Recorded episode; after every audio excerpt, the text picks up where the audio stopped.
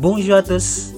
Halo guys, kembali lagi di podcast Belajar Bahasa Perancis episode 11, Rabu 3 Juni 2020. Berbicara tentang masa lalu atau bernostalgia, tidak lepas dari momen tertentu yang membekas dalam hidup. Menceritakan detail peristiwa yang sudah berlalu dalam bahasa Perancis menggunakan kata kerja dalam bentuk imparfait Episode kali ini kita akan banyak membahas pemakaian imparfait terutama perubahannya pada beberapa kata kerja yang sering digunakan seperti avoir, aller, dan être. Agar kalian tahu penulisan yang benar, juga penjelasan grammar dan contohnya, jangan lupa untuk membaca e-book pelajaran hari ini yang dapat di-download di website belajarperancis.com. Oke guys, selanjutnya kita akan mendengar cerita dari tiga narasumber berbeda mengenai orang yang paling berpengaruh dalam masa kecil mereka. Kemudian, seperti biasa, akan kita bedah satu persatu. Seperti Narasumber pertama Moi, c'est mon grand-père maternel. Mes grands-parents habitaient la campagne. J'allais passer les vacances chez eux et mon grand-père avait un grand jardin. On était tout le temps dans le jardin et pour moi, ce jardin, c'était une forêt mystérieuse. Narasumber kedua. J'avais une voisine musicienne. Elle jouait du piano. J'écoutais derrière sa porte. J'avais moi aussi envie d'être musicienne. Depuis cette époque, j'ai toujours aimé la musique. Dan narasumber ketiga. Mes parents aimaient sortir, mais c'était toujours pour aller au cinéma, au théâtre, chez des amis. Heureusement, j'avais un oncle sportif. Je me souviens, le vendredi soir, j'attendais qu'il téléphone pour me proposer d'aller avec lui faire une randonnée ou une partie de tennis. Kita dengar sekali lagi. Narasumber pertama.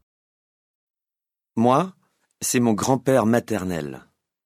Mes grands-parents habitaient la campagne. J'allais passer les vacances chez eux et mon grand-père avait un grand jardin.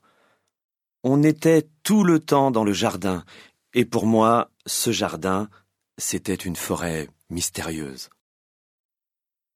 Narasumber kedua. J'avais une voisine musicienne. Elle jouait du piano.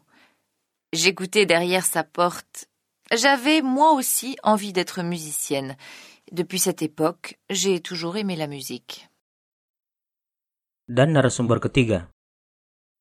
Mes parents aimaient sortir, mais c'était toujours pour aller au cinéma, au théâtre, chez des amis. Heureusement, j'avais un oncle sportif. Je me souviens, le vendredi soir, j'attendais qu'il téléphone pour me proposer d'aller avec lui faire une randonnée ou une partie de tennis.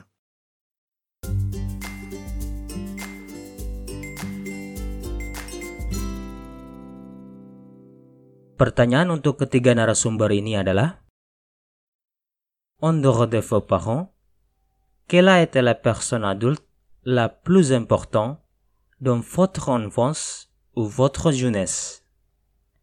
Selain orang tua, siapakah orang dewasa terpenting di masa kecil atau remaja Anda?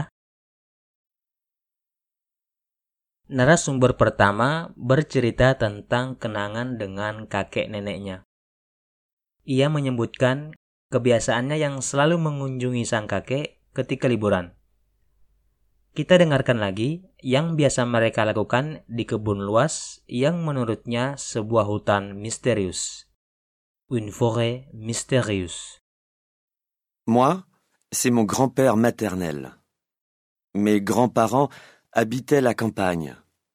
J'allais passer les vacances chez eux et mon grand-père avait un grand jardin. On était tout le temps dans le jardin, et pour moi, ce jardin, c'était une forêt mystérieuse. Imparfait adalah kata kerja yang menjelaskan kenangan dan kebiasaan pada masa lampau. Juga termasuk dalam menggambarkan detail peristiwa.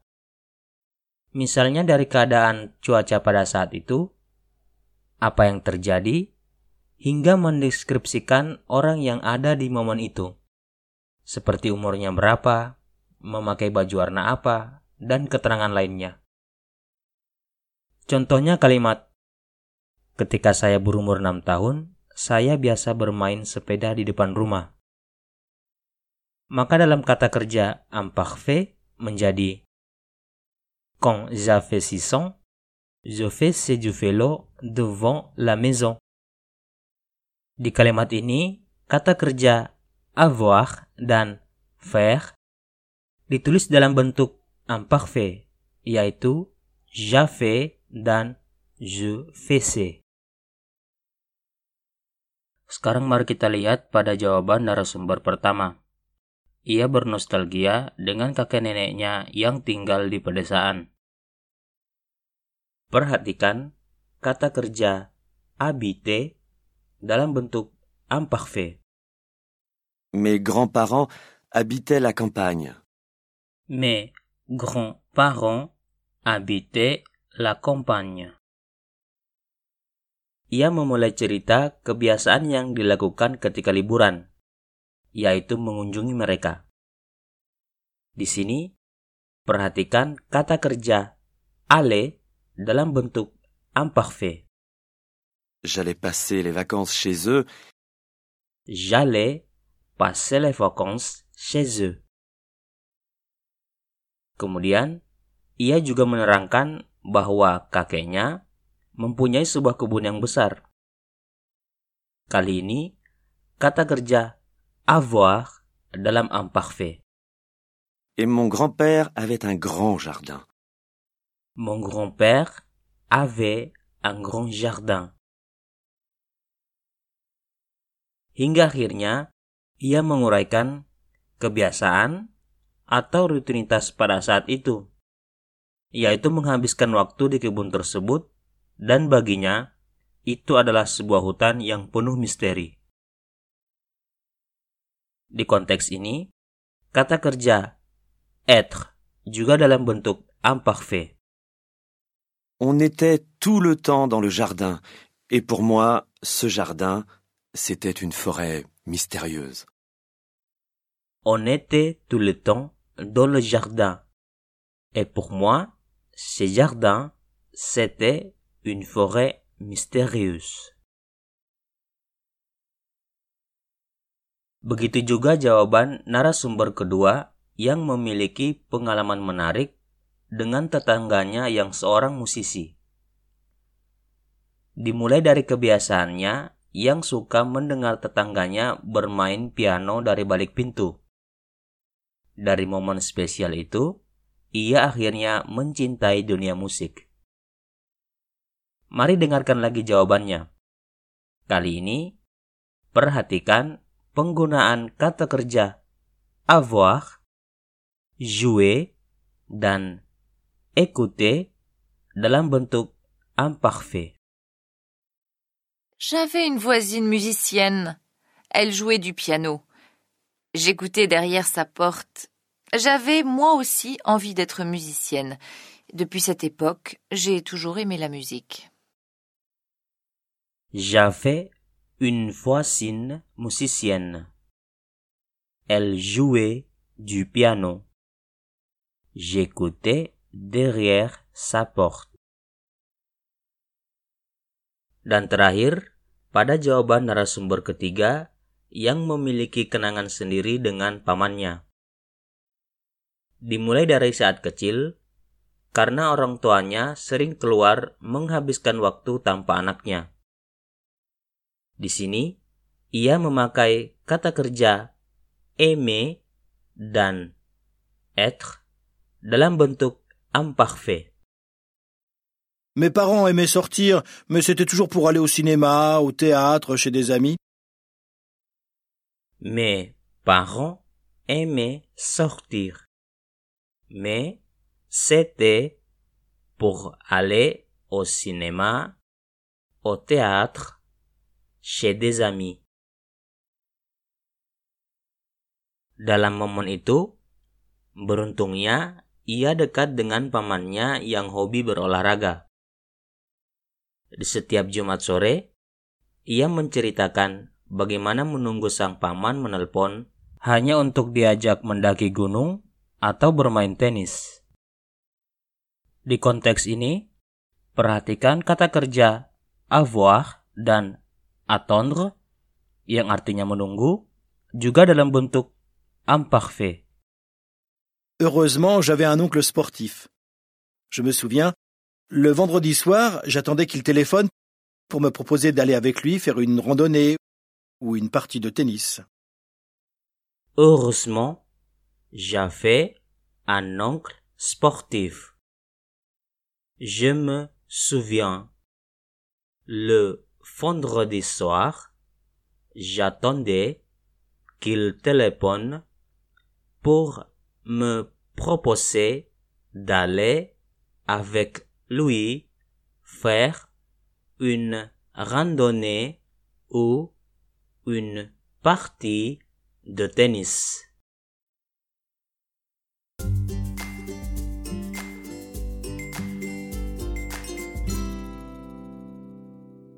Sekarang sebuah pertanyaan penting. Apa perbedaan imparfait dan passé composé? Dan bagaimana mengkombinasikan keduanya dalam sebuah paragraf? Seperti yang pernah kita bahas pada episode 5, passé composé adalah kata kerja yang menjelaskan sebuah kejadian atau momen di masa lalu yang sudah selesai. Sementara imparfait menerangkan detail atau deskripsi pada momen itu. Dalam sebuah paragraf, passé composé menjadi ide utama, sementara imparfait yang menjelaskan ide utama tersebut. Perhatikan contoh ini. Pada bulan Desember tahun 2015, saya melihatnya di sebuah restoran Indonesia. Cuaca pada saat itu dingin. Ia memakai kacamata hitam. Ia sering datang ke tempat itu. Ide utama dari paragraf ini adalah saya melihatnya di sebuah restoran Indonesia. Ini adalah peristiwa utama yang sudah selesai. Karenanya, memakai passé composé. Beberapa kalimat selanjutnya menggunakan imparfait karena mendeskripsikan detail dari peristiwa utama ini, yaitu cuaca pada saat itu dingin. Ia memakai kacamata hitam, dan ia sering datang ke tempat itu. Dari penjelasan ini, maka dalam bahasa Prancis, en décembre 2015, je l'ai vu dans un restaurant Indonésie. Il portait une lunette noire. Il venait souvent dans cet endroit. Perhatikan juga contoh ini. Dengan membedakan ide utama dan kalimat deskriptif, kalian bisa memahami perbedaan passé composé dan imparfait. Berikut kisah seseorang yang pernah tinggal di Argentina dan rutinitasnya selama di sana. J'ai vécu deux ans en Argentine. Je travaillais pour une entreprise française. Je connaissais beaucoup de jeunes de mon âge. À Buenos Aires, on vit la nuit. Nous sommes beaucoup sortis le soir. Ils aimaient faire la fête. Pada paragraf di atas adalah Pada kalimat j'ai vécu 12 ans en Argentine. Kemudian diikuti dengan imparfait, je travaillais pour une entreprise française. Je connaissais beaucoup des gens de mon âge. Ide utama selanjutnya yaitu Nous sommes beaucoup sortis le soir. Dan dengan imparfait setelahnya, Ils aimaient faire la fête.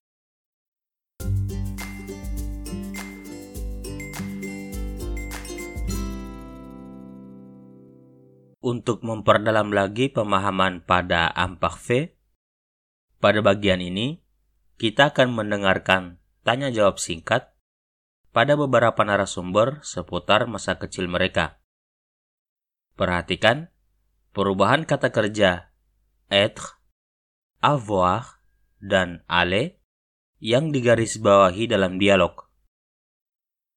Jangan lupa guys untuk mendengarkan podcast ini sambil membaca ebook panduan. Baiklah, mari kita mulai. Pertanyaan pertama, Quand vous étiez enfant, vous regardiez beaucoup la télévision? Quand vous étiez enfant, vous regardez beaucoup la télévision? Oui, je regardais beaucoup la télévision. Oui, je regardais beaucoup la télévision. Pertanyaan kedua, Vous alliez à l'école à pied? Vous alliez à l'école à pied? Non, je n'allais pas à l'école à pied. Non, je n'allais pas à l'école à pied. Pertanyaan ketiga, Vous étiez bon élève? Vous étiez bon élève? Oui, j'étais bonne élève. Oui, j'étais bon élève. Pertanyaan keempat, Vous aviez de bons professeurs? Vous aviez de bons professeurs? Non, je n'avais pas de bons professeurs. Non, je n'avais pas de bons professeurs. Dan pertanyaan kelima, Vous aimiez les jeux vidéo? Vous aimiez les jeux vidéo? Oui, j'aimais les jeux vidéo. Oui, j'aimais les jeux vidéo.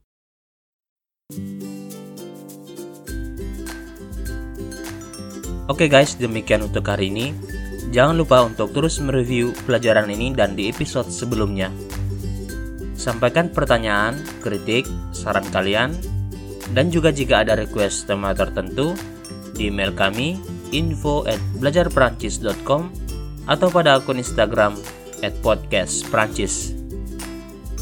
Sebagai penutup, mari kita dengarkan lagi nostalgia dari masa kecil para narasumber. Narasumber pertama, Moi, c'est mon grand-père maternel. Mes grands-parents habitaient la campagne. J'allais passer les vacances chez eux et mon grand-père avait un grand jardin. On était tout le temps dans le jardin et pour moi, ce jardin, c'était une forêt mystérieuse. narasumber kedua, J'avais une voisine musicienne. Elle jouait du piano. J'écoutais derrière sa porte. J'avais moi aussi envie d'être musicienne. Depuis cette époque, j'ai toujours aimé la musique. dan narasumber ketiga, Mes parents aimaient sortir, mais c'était toujours pour aller au cinéma, au théâtre, chez des amis. Heureusement, j'avais un oncle sportif. Je me souviens, le vendredi soir, j'attendais qu'il téléphone pour me proposer d'aller avec lui faire une randonnée ou une partie de tennis. au revoir, à bientôt.